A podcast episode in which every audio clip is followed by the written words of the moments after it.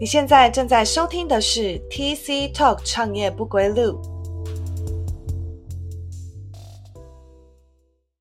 Hello，我们今天非常的有荣幸，就是邀请到一个，嗯，对整个台大创业中心来说是一个很特别，而且也有特殊意义的一个嘉宾。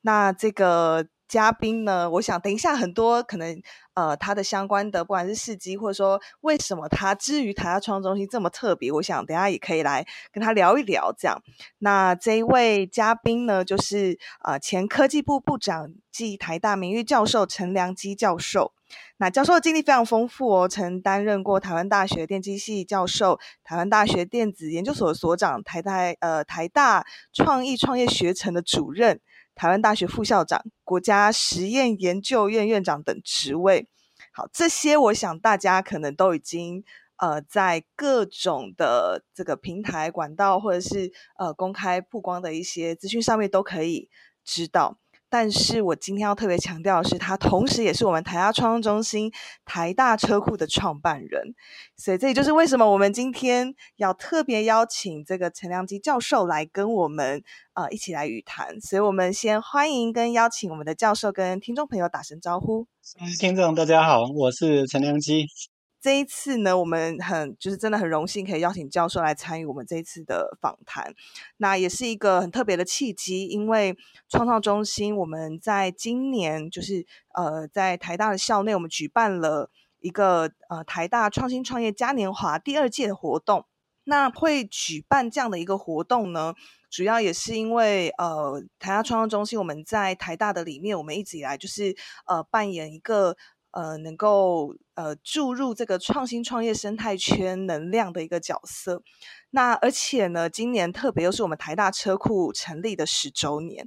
那所以我们就想说，呃，这个十周年的这个纪念，一定得需要邀请到这个我们当初成立的呃关键人物来跟我们做一个致辞跟分享。所以，呃，首先我想说，可以先请教授这边跟我们分享一下，因为呃，教授在这一次的活动也是作为一个致辞的嘉宾。那呃，您再次的就是回到我们的当中，然后参与这样的一个活动，看见了我们目前在做的一些事情跟整个论坛。那想请教授也跟我们分享一下，有没有什么样的呃看法，或者是有没有什么样的心得可以跟我们分享？很高兴有机会再回来，有点像回娘家哈。所以那时候去嘉年华，我看到也蛮感动的。那特别是嘉年华一到现场的时候，看那个海报，就一看所有的主办单位、协办单位，呃，几乎都是全部是我创立的，或者是我服务过的单位啊，所以觉得特别的亲切。那也感到很欣慰，特别是看到说，啊，创立这么多年来，他。他持续的茁壮，然后帮助更多人，也帮助更多的老师跟学生，就觉得非常的非常的高兴。的确是，的确是，我们也是呃，就是一刚开始，像去年我们自己在办的时候，我们就是只有集结部分的单位，就是一起来筹办这样的一个活动。但是今年，就是我们也发现说，哇，台大真的有非常多的单位都在做跟创业创业相关的事。那呃，所以根据我们的了解，就是您在台大任教长达四十一年，而且就是在呃整个副校长的时期就开始建构了很多个这个创业创业相关的单位，然后成立了所谓的这种呃台大创新创业生态。那所以想说，呃，请教一下教授，就是在起初您成立这些单位的初衷跟想法是什么呢？有没有什么样的目标或者是期望？哎，当然那时候要成立这些是有一些特别的期待哈。那主要的起因大概就是我在两千零四年到零六的时候，那时候借调到呃工研院去。那大家都都知道，工研院是国内科技产业的摇篮嘛哈。很多科技产业都是从工研院那边训练的技术跟人才，然后后来变成新创。那我那时候去的时候，我就有点感觉说。那时候因为两千多年嘛，哈，那大家可能还记得说，两千年开始，呃，开始有些声音说，年轻人毕业以后好像不太容易找到好的工作，然后年轻人低薪化变成是一个这个很很很现代的潮流的名词，而且那时候后来演出一个二十二 K 的这个这个问题哦，就是低薪变年轻人一个很严重的问题。那我自己在身在其中，尤其我们做工程训练，都是教一些有技术背景的学生嘛。所以那时候在工业的时候服务那两年，我接触过很多的产业界，那特别是电子业啦、半导体业跟光电产业这些。那时候就发现说，我们早期很多人只要一些好的技术、好的突破，就会想要去创一家新的公司来协助，呃，提出更好的的产品。那后来好像这一这一种创业家的精神，在年轻辈这边也不见了，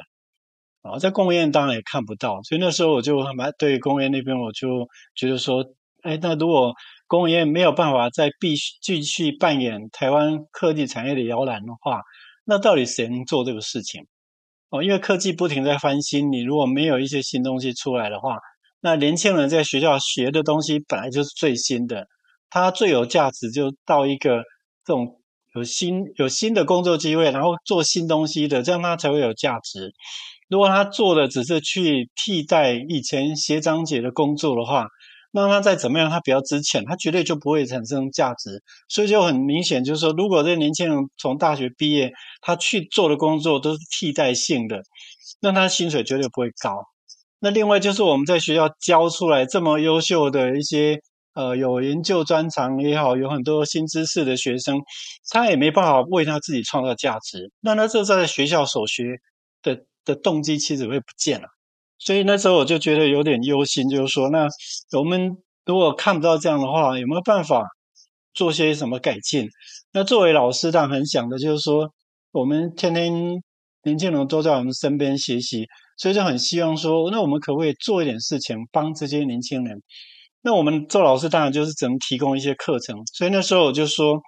那我不要再留在企业界，我应该回到学校来。本来戒掉，我就说我应该回到学校。那回到学校，我就说，那我可不可以把这几年我在业界的经验，想办法在学校把这个课程开出来？所以其实最早我是找郭瑞强教授，我们一起在在学校就开一门高科技创业营运的课程。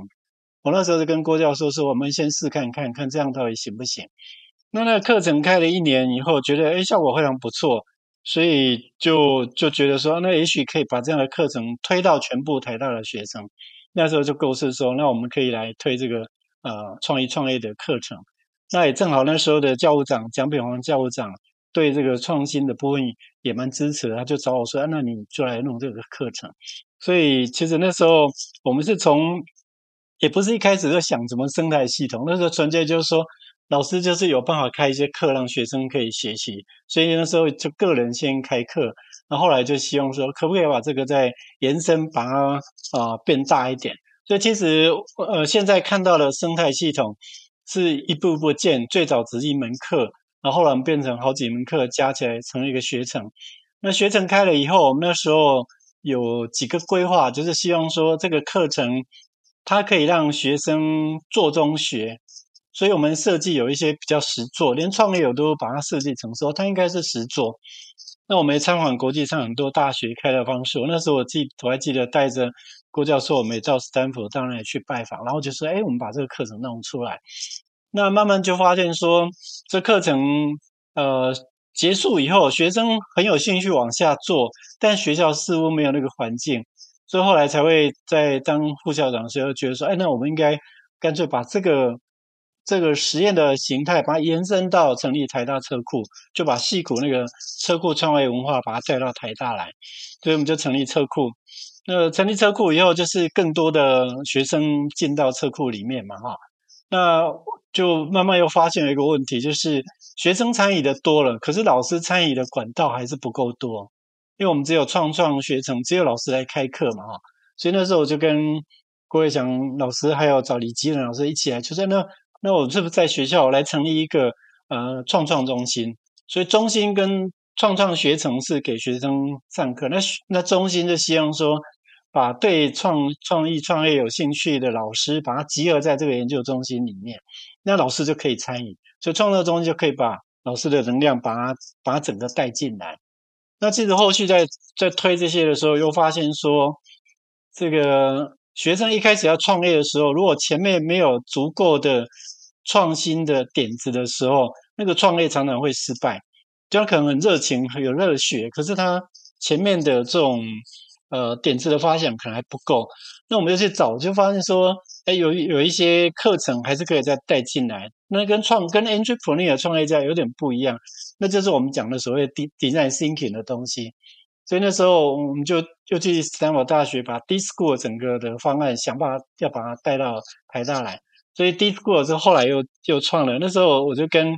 我就带着十几个老师，包括郭瑞强老师，我们几个十几个老师一起去丹佛的 D School 上课，然后把所有课程移植到台大，我们就成立一个台大的 D School。我自己那时候大家都比较忙，我就说那要不然我自己来兼这个第一届的执行长。所以那时候就是这样把这个这个课程一路这样把它带进来。那所以现在大家看到的这个形态，其实是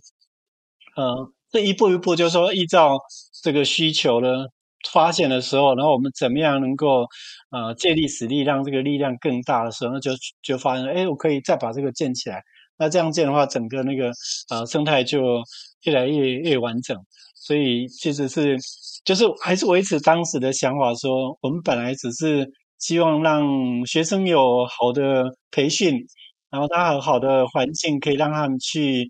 呃做各种尝试。那尝试在学校，就是你你就透过这样不同不停的尝试，可以让学生找到一个创新的成功模式。那最后就是变成现在大家看到的这个环境面是这样。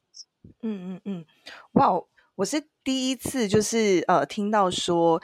一刚开始，其实是呃，教授您这边所观察到一个低薪的现况。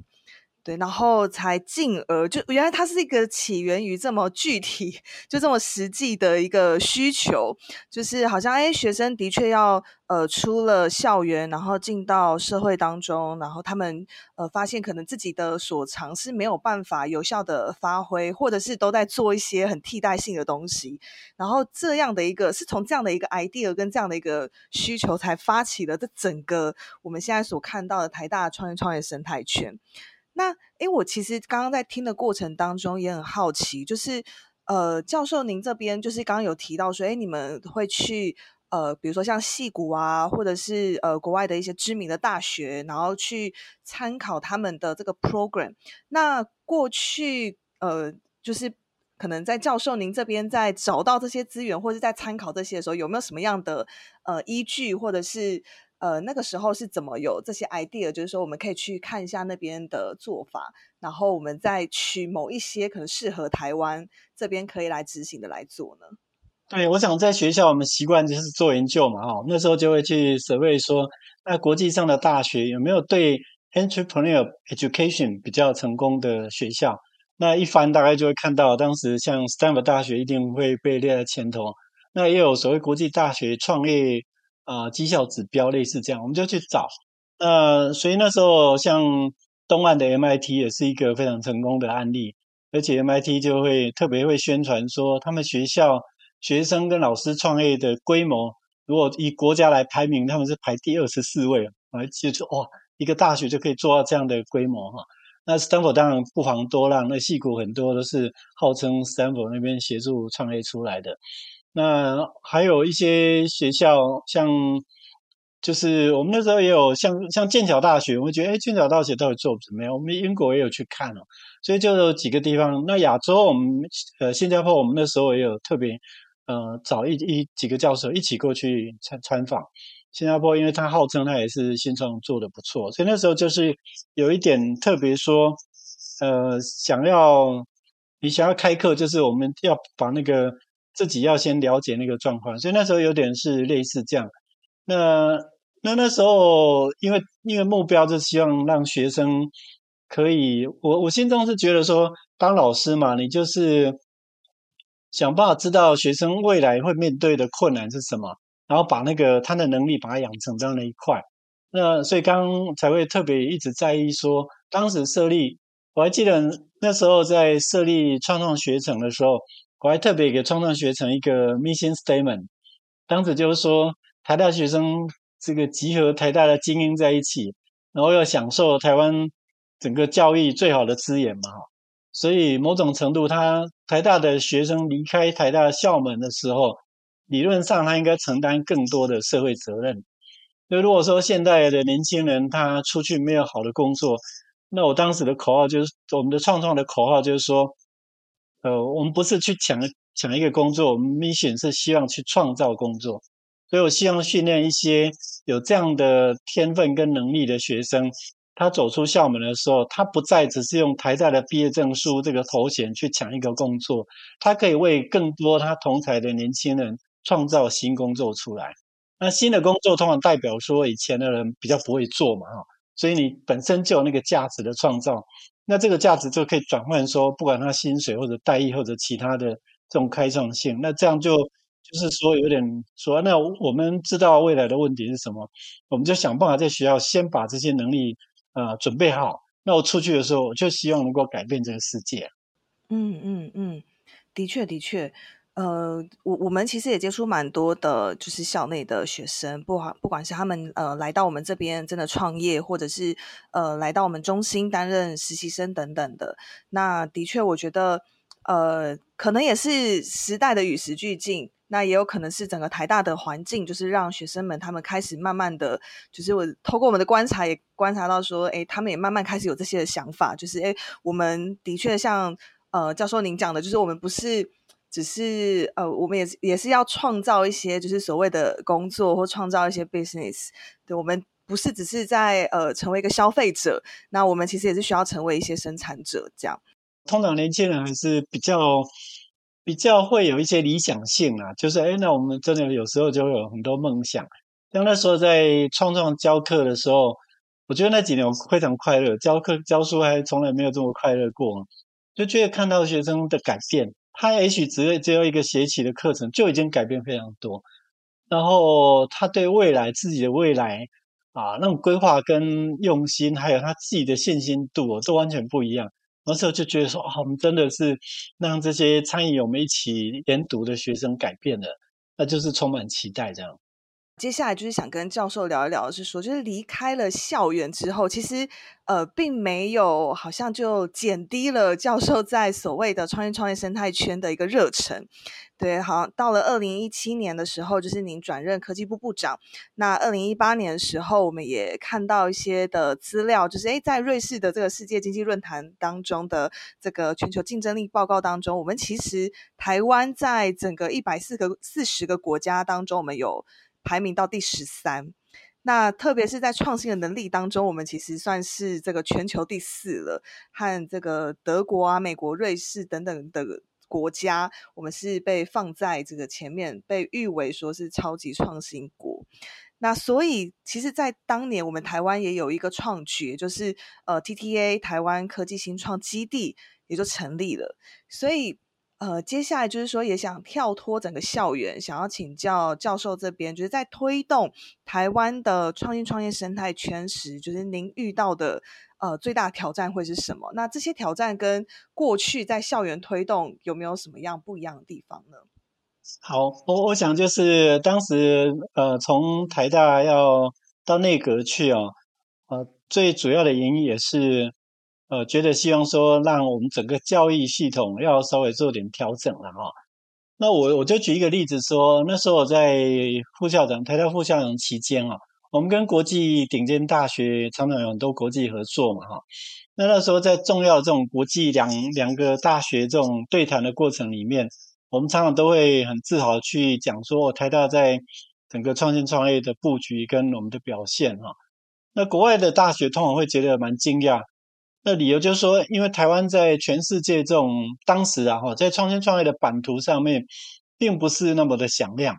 因为台湾是以代工为代工出名嘛哈，那那所以国外的大学就会觉得很惊讶，说哦，台大做的这么好，可是台湾怎么没有做到这样？所以其实那时候我去教育部，一开始进入内阁去教育部，原本就是希望把创创业家精神这种教育能够推展到所有的学校里面去。对 entrepreneur education，我觉得就是任各级的学校都应该呃扩大哈。那后来到，所以在教育部的时候，那时候我在推那个，我推那个大学社会责任，其实就跟刚刚讲那个台大人社会责任是一样。我当时讲的就是说，那所有的大学生，我们现在几乎所有年轻人都会读大学，所以相对台湾的环境应该是比以以往要更好才对啊。因为我们那么多人受过更好的教育，所以某种程度，如果说我们没有办法年轻人出来创造更多东西，表示大学的教育是有问题。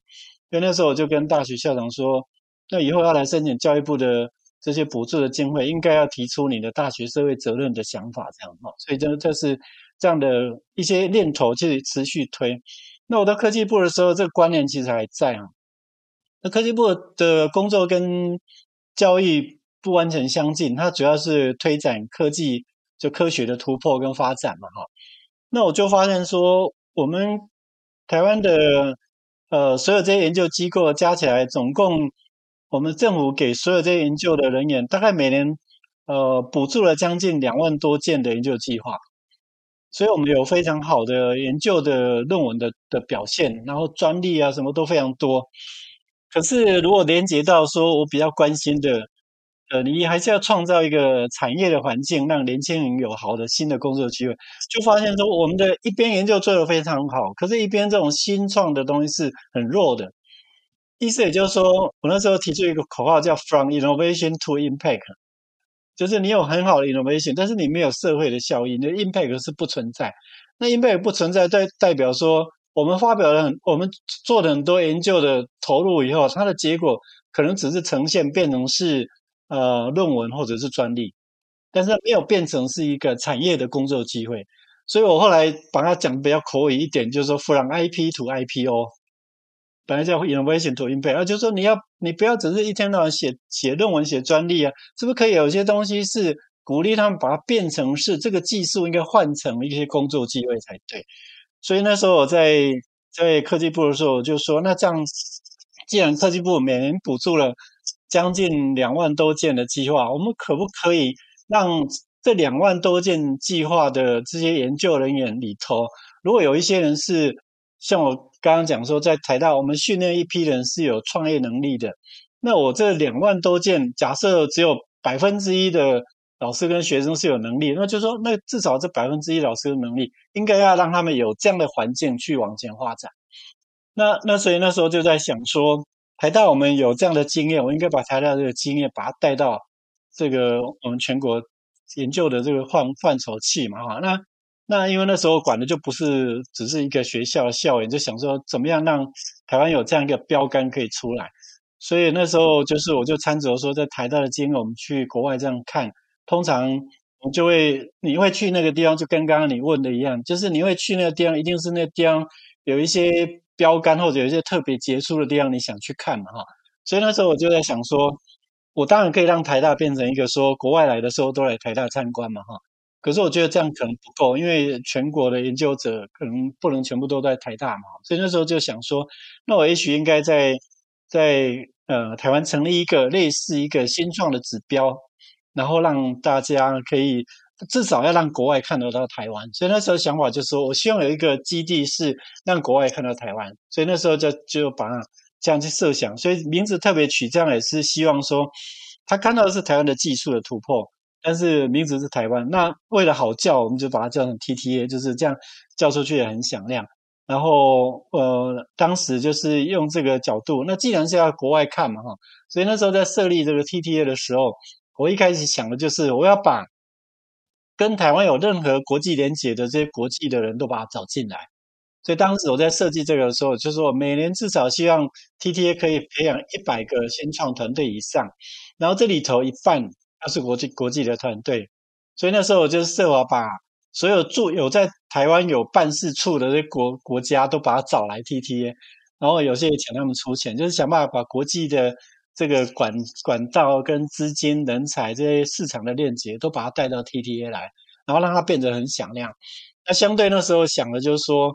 既然台湾很小，我们的市场都在海外，所以我们的新创我也要借这个机会把它们带到海外去。所以 TTA 就变成说，它是一个把人找进来就停在这里，然后跟台湾的团队一起 work 以后，那市场就把它带出去。所以这个就可以变成说，国际上就会很清楚看到说，哦，台湾原来台湾也有很多的新创，那再把台大这个经验延伸到那里去，那我相信这样就可以把它做起来。所以当时那时候就是这个想法了哈。不过，不过确实你刚才问到一个问题，就是说，呃，有想法要执行，还是会有一些困难啊。那那时候最大困难就是第一个就被行政院质疑说，啊，你是科技部啊，你为什么要做一个新创的基地嘛？这这是第一个。所以那时候我才会用那个叫 From Innovation to Impact 去说服呃行政院说，那因为科技的的这个整个补助是由科技部来负责嘛，哈，那所以我应该是让鼓励老师跟学生所有的研究人员往前都跨一步，这个是我可以做的。所以那个 TDA 就希望是鼓励我们的所有做科研的计划的的教授们可以往前跨一步，那这样应该由科技部来做，比较可以把这个推出去。那后续如果真的变成产业的时候，这个经济部啊、国发会或者其他单位来衔接，所以后来行政也觉得说，哎，那这样的环境的建制好像可以嘛。那第二个就是说，我为了让鼓励老师出去，所以那时候其实有同步做了几个，一个就是呃，台大现在还有嘛，一个叫 Gloria 这个机构，就是产学联盟，希望这样的话可以在大学内部有一个机制帮我协助把教授能够带到 TTA，或者把学生也带到 TTA 去。那教授为了鼓励他们出来，我除了 Grow 的这这个计划，同时我那时候也创了一个价创计划，就是希望他们创造价值的这个计划。所以那几个是同步这样想。所以其实就是台大的经验，用那个经验把它放到那个，把它扩大到一个全国去。那还有就是用这样去说服，尤其是大家一听说 From Innovation to Impact 就变得非常的清楚。所以很多人本来没有听过。几次的一听了，他觉得哎，这样可以做啊，然后大家都非常鼓励，所以大概就是这样就可以把它做起来了。嗯嗯嗯，哇，呃，教授把几个我这些年来就是听过的计划，第一次我就这么整全的整个串在一起，原来它是有这样的一个脉络。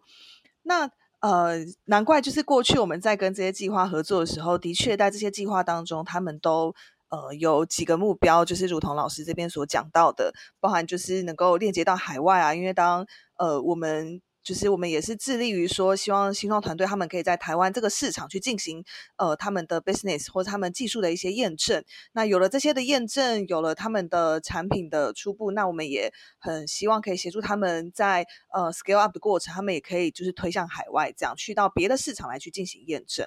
对，那呃另外就是说，我觉得。呃，因为以台湾的这个新创的领域的里面，就是我相信教授您在推动的时候，其实也有，就是如同您讲的，会遇到一些挑战跟困难，或者是在整个研究的过程当中，也会大概去了解跟摸索到说，整个台湾的这个环境的里面，可能会存在着一些呃差异或者是限制。那所以其实蛮好奇的是说。呃，当然，台湾不是只有所谓的我们呃差了别的国家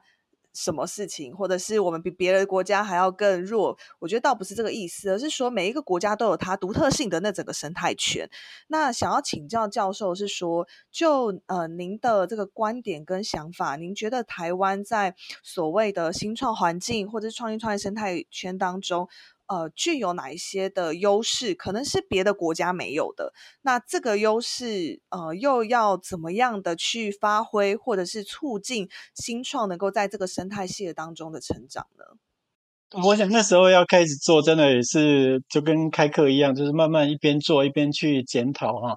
那 T T N 那时候会比较勇敢，就直接喊说我要做国际联结，还是跟台大那时候经验有关系啊。那时候在台大，我们成立车库以后，就比较多的团队。那当时我也找戏谷一些天使回来帮忙嘛，哈。那他们来来协助台湾的团队，这些年轻团队的时候，都会私下跟我讲一个问题，就是他会觉得说，那这些团队的有时候创意还不错啊，可是他们在做这种营运规划的时候，好像没有国际观，或者没有国际市场的概念。哦，所以那那讲久了，有时候我就会觉得说。好歹那是我们培养的学生嘛，那一天帮我们批评我的学生，我觉得这样也是不太对哈。那后来我就跟他们说，你们不要只是批评嘛，有没有什么什么办法可以帮帮助这些团队？后来我就建议说，那因为大家都是在海外，尤其像戏谷本来就是全世界新创最蓬勃的地方，所以他会看的就是全世界大家最优秀的精英。所以那时候在台大车库，我们就跟他们讲说，那可不可以这样？我从车库里面比较有优秀的团队，或者比较有国际观想法的团队，我从里面挑几个团队，然后我把它送到戏谷去，送去一段时间，比如说一个月或者三个月这样。那我送去的时候，我希望说他们那边能够组一个这个 mental group 来协助我们这个团队。然后让他们就说：“你既然批评我们的团队没有国际化，那我现在已经把他送到那边去了，你就要帮帮忙让他们有国际的链接。那透过这样经验哦，那那其实那时候我们第一第一年我就选了三个团队送到戏谷去，那那结果相当不错，就是他们团队去那边回来，我跟他们谈，真的改变很多。那时候我就有把握说，台湾的年轻人其实是非常棒的，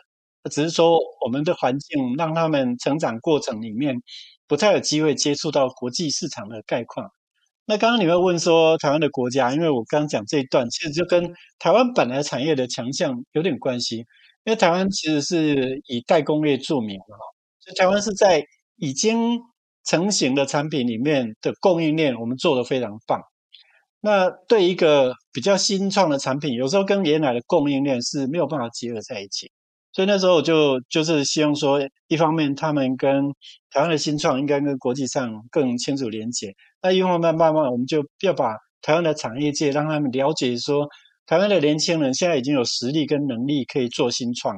那台湾的产业界可以透过这些年轻人创造新的机会，来慢慢脱离那个代工的形态，就是说他们可以也有机会比较接触到。这个新产品的开发的过程，而不是只是说人家产品有了以后，然后市场过大才台湾才来做代工。但是我们可以相对来讲，就把台湾比较优秀的这个代代工的意思，就是说，你只要给我一个规格产品规格，我很快就可以把你做出来。那这个是台湾的强项。那这个强项一方面也是因为台湾地小人稠，所以我们很多的中小企业合起来以后，你要做一个产品，其实只要一两小时之内，你都可以找到。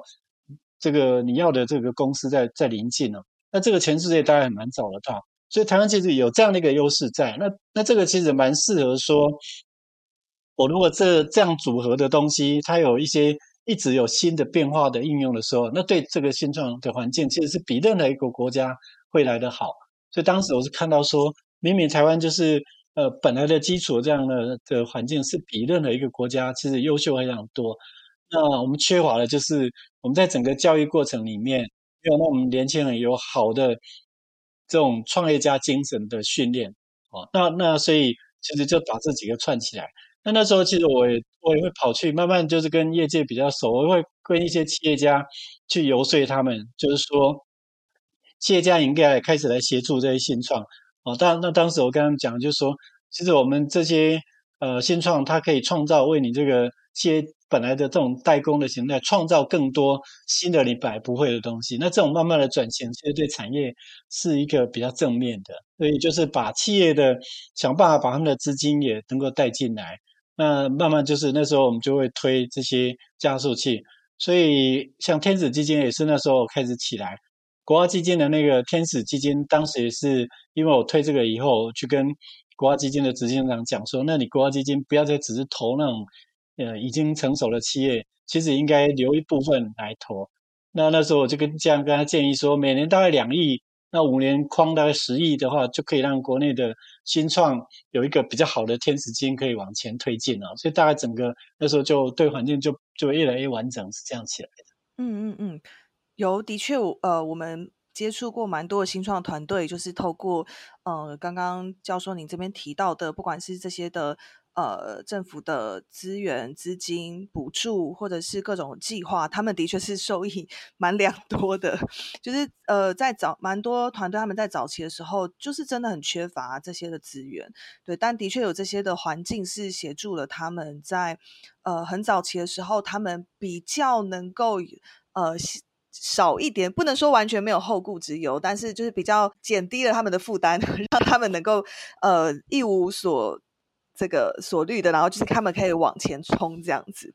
嗯，对，就是年轻人投入心力，然后应该是社会可以多一点帮助他们，就是这样，他成功的几率会高一点。那不还不错，我们就是呃，台大车库成立之后，然后到后来 TTA，到现在国内几乎新创啊、加速器这已经一堆了，这就是真的环境面已经起来。我就看到说，哦，如果你再回头看两千零八年、呃二零一一年的时候，财德车库没有成立之前，创创没有成立之前，那整个台湾是整个创新创业几乎就是沙漠，所以真的是不一样。的确，的确，所以呃，像近几年来，呃，包含就是老老师刚刚有提到说，创创中心刚开始是希望，呃，就是也能够成为很多呃教授或老师他们能够注入他们的能量进来的地方。那当然，后来我们就开始继续的开展，就是承接了老师这样的一个一刚开始的初衷，我们就继续的开展，因为我们也发现说很多。呃，业界或者是企业端这边，他们其实有更丰富的产业的资源或是精力。当他们投入在呃加入在这个所谓的创业创业生态圈里面，其实才能够让整个这个生态系更加的完整跟整全。所以。呃，也跟就是部长这边分享一下，说我们近期就是在发展的这个所谓协助中大型企业去做呃外部创新这样的一个议题。那主要也是说，因为我们看见很多中大型企业，他们其实，在台湾，呃，你可以说他们其实都是隐形冠军，对对对对，他们都是隐形冠军，可是没有人知道他们，就是他们其实已经呃非常的厉害了。那我们就在思考一件事情，是说，那应该有。更多这种厉害的公司，或者是这些厉害的公司，他们应该要继续的永续跟延续发展下去。那呃，所以我们同步就是让整个生态系，就是有更多的新的 idea、新的新创，能够协助他们。呃，这个开展开 new business 之外，其实像这些中大型企业，他们也很需要能够开展新的 new business，以延续我们所谓的这种隐形冠军。对，所以呃，创中心这边就开始也有多做了很多，包含是协助中大型企业这边的呃，就是创新啊、创新成长啊这些的呃事宜，然后提供给他们相关他们需要的协助。对，那不过就是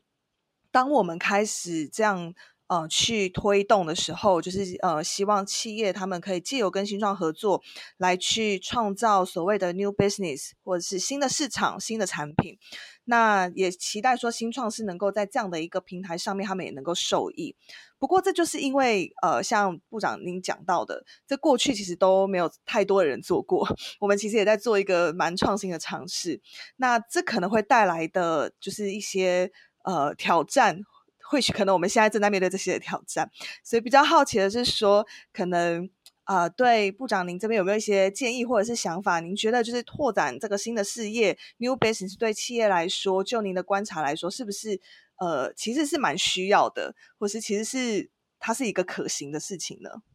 我觉得是可以啊，就是说，呃，创创中心当时既然目标就希望说有一个。呃，类似一个平台，然后把台大的这些优秀的资源，能够在这个平台上面发挥不同的 impact 嘛。所以其实它本来也不是一个空的，它就是说它是坐在台大这样的一个基础上面。那那相相意思也就是说，台大本身的强就是我们很多优秀的研究工作者、教育家在这里。其实我们一直培育新的知识跟新的技术嘛。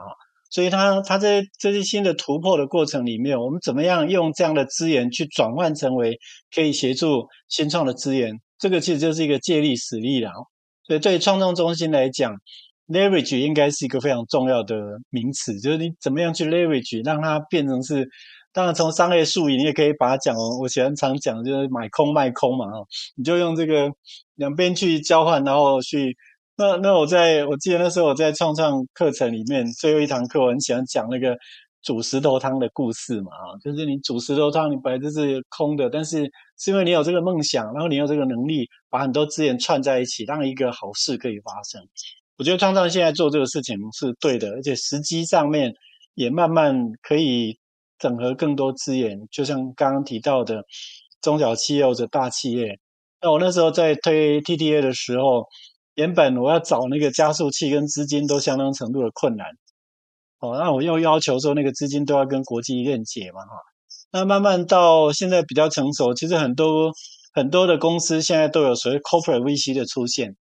意思就是说他们也意识到说，哎，他们其实可以跟新创结合，那他们的资源只要挪一部分出来，就可以得到新创很多这个资源的的连接，所以所以我想以台大的资源。跟我们的这个这个 reputation，就是用这样去做借力使力，其实一定可以做得更好，也会让更多的业界觉得说，哦，他确实是可以从这里面得到一些不错的成效。那我是觉得说，当时我在想做这些的时候，其实我是没有经验去做的。那现在我看现在的执行长啊，现在大家。呃，这么多年来的经验，其实比我都还丰富。我我是觉得说，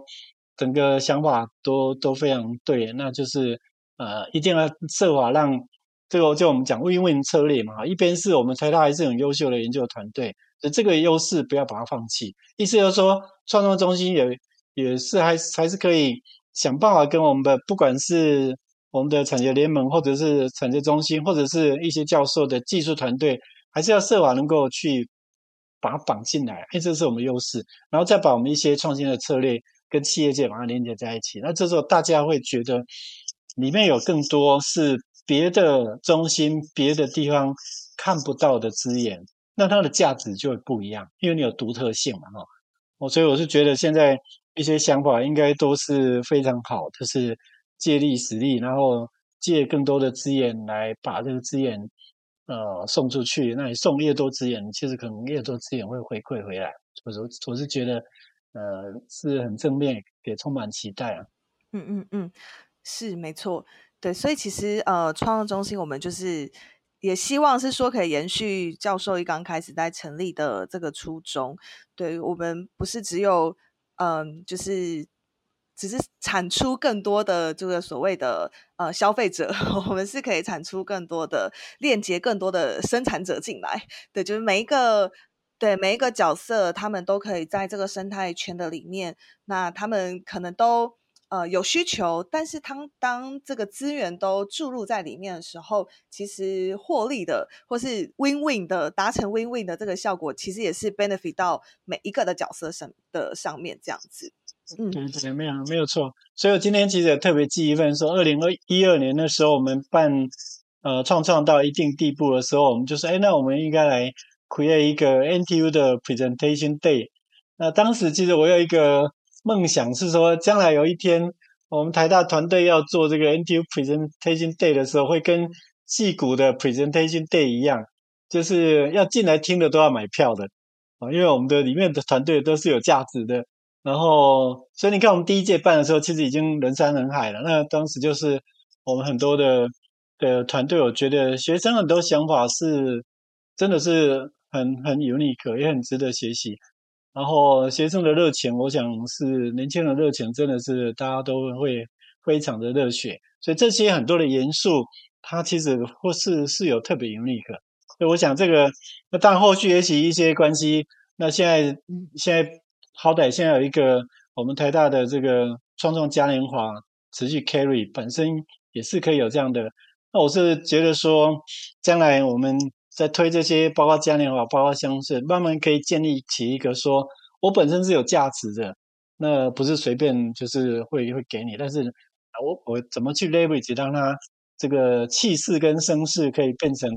是一个号召，我觉得这个是这是值得去去。很很值得创创继续去努力，是是是。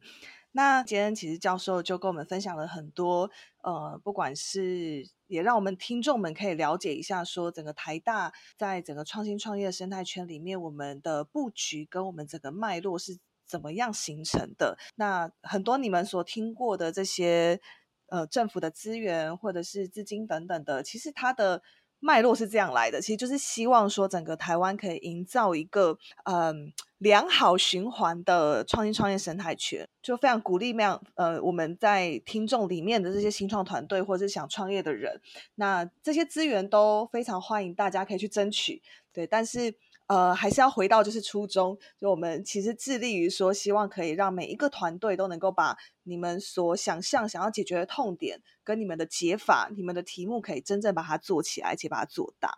所以最后也想说，请教授可以再跟我们分享一下，因为分享了这么多，教授做了这么多的事情，而且最让我敬佩的是这么多年始终如一。那到底是什么样的原因，让您就是愿意这样全身？全心投入到整个呃推动台湾创新创业生态圈这样的一个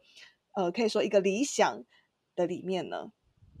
这个还是跟自己有关系嘛。就是说我我常讲的时候也说，以前小的时候算是从比较穷困的呃偏乡出身，所以呃深深觉得说，台湾社会现在变成这样，就是我们有这样一个好的教育系统，让年轻人可以翻身。因为受教育，你有很多的机会。那所以自己在教育这个领域，就很希望说，我们世世代代的年轻朋友。他都能够透过一个好的这种教育的培养，那他对未来能够透过教育的所知所学，那开创自己比较梦想的未来。我想这个是就是因为这样，所以我我就觉得说，我自己因为这样的一个教育得到好处，那我出来，我想在。呃，相关的领域其实就业都非常的容易，那薪资也都还过得去。那我觉得，希望世世代代的年轻人也能够享受这样的才对。他在学校学到一些东西，然后他离开校园的时候，他有因为他的新能力有新的工作机会。所以就是环境如果做到这样的话，那我们台湾的大家在这里的生活都会非常的富足康乐啊。所以我就是这样的初心啊。那当然，刚刚主持人特别提到说，对。对新创团队，我觉得新创团队也是一样，很期待说每一个新创在构思的时候，一定要想说，我就是希望用我的能力来帮助一些人。新创想的不应该只是说我就是要赚钱，或者说我要帮自己怎么样？你你这样的话通常不太会成功。你一定要想到说，哎，社会上有一些比较不足的地方，那我刚好有这个能力，或者我看到这样的机会。我来做这个事情，帮助大家。所以你帮助的人越多，你的 side effect 就越大。你当然，你的 side effect 包含说你的待遇可能就更好。所以还是以要以说助人是最大的宗旨。那那就跟我那时候在推这些创业创业生态圈一样，我就想的就是一直希望帮助在期间的新创团队，他需要什么，我们就想一些东西来把它搭起来；希望什么就把它搭起来。那这个环境就是。就是为了帮助大家。那新创如果用一个帮助大家的心的话，呃，我想大家就可以比较像我一样，就是说不管几年，你就会觉得说，哎，我还是很有热情，希望再把这个环境，只要自己有机会，我就再投入一点心力去把它做好。这样。嗯嗯嗯，是非常感谢教授，就是今天跟我们有这样的一个分享。那从不管是呃，真的。呃，从很实际面的社会上的需求，年轻人他们的窘境、他们的困境，然后开始有了这些的想法、idea，而且坚持到底，就是把每一个呃想象中可以带来帮助、带来一些能量跟资源的组织单位，都一个一个的这个推动出来。那到了。呃，现在如今可能已经真的十几年过去了，但是部长仍旧就是致力于就是要推动这些呃创业创业生态圈相关的事物。那我想呃，在我们线上的听众朋友，如果你们现在真的是在创业当中的，我只能说你们。比起十年前，你们是有福的，对，就是比起十年前，可能在那样的一个环境之下，那现在的确有非常多的资源是可以让各位来去争取的，所以也非常欢迎呃各位创业的团队们呃来加入跟申请我们台下创业中心的加入器计划，对，因为在我们计划当中，对，呃，我们也很期待就是可以延续部长当初成立的初衷，真的以人为本，然后来去。呃，协助每个新创团队，你你们在创业的过程当中，有一个这样的单位可以成为你们的陪跑员，那来协助你们去降低很多你们在创业的过程当中，呃，有任何的困难，那我们都会成为你们最大的支柱。好，那在节目的最后，要再次的谢谢我们的陈教授，那呃，这一次来到我们节目当中，跟我们有这么多的分享，那也希望陈教授就是未来，呃。可能有更多的 idea，然后也可以就是呃看见陈教授就是有更多呃想法，或者是有更多的愿景，那都会陆续一一的成真。所以谢谢谢谢陈教授，好谢谢谢谢主持人，谢谢大家，谢谢。那我们就下次见了，拜拜。好好，拜拜，再见。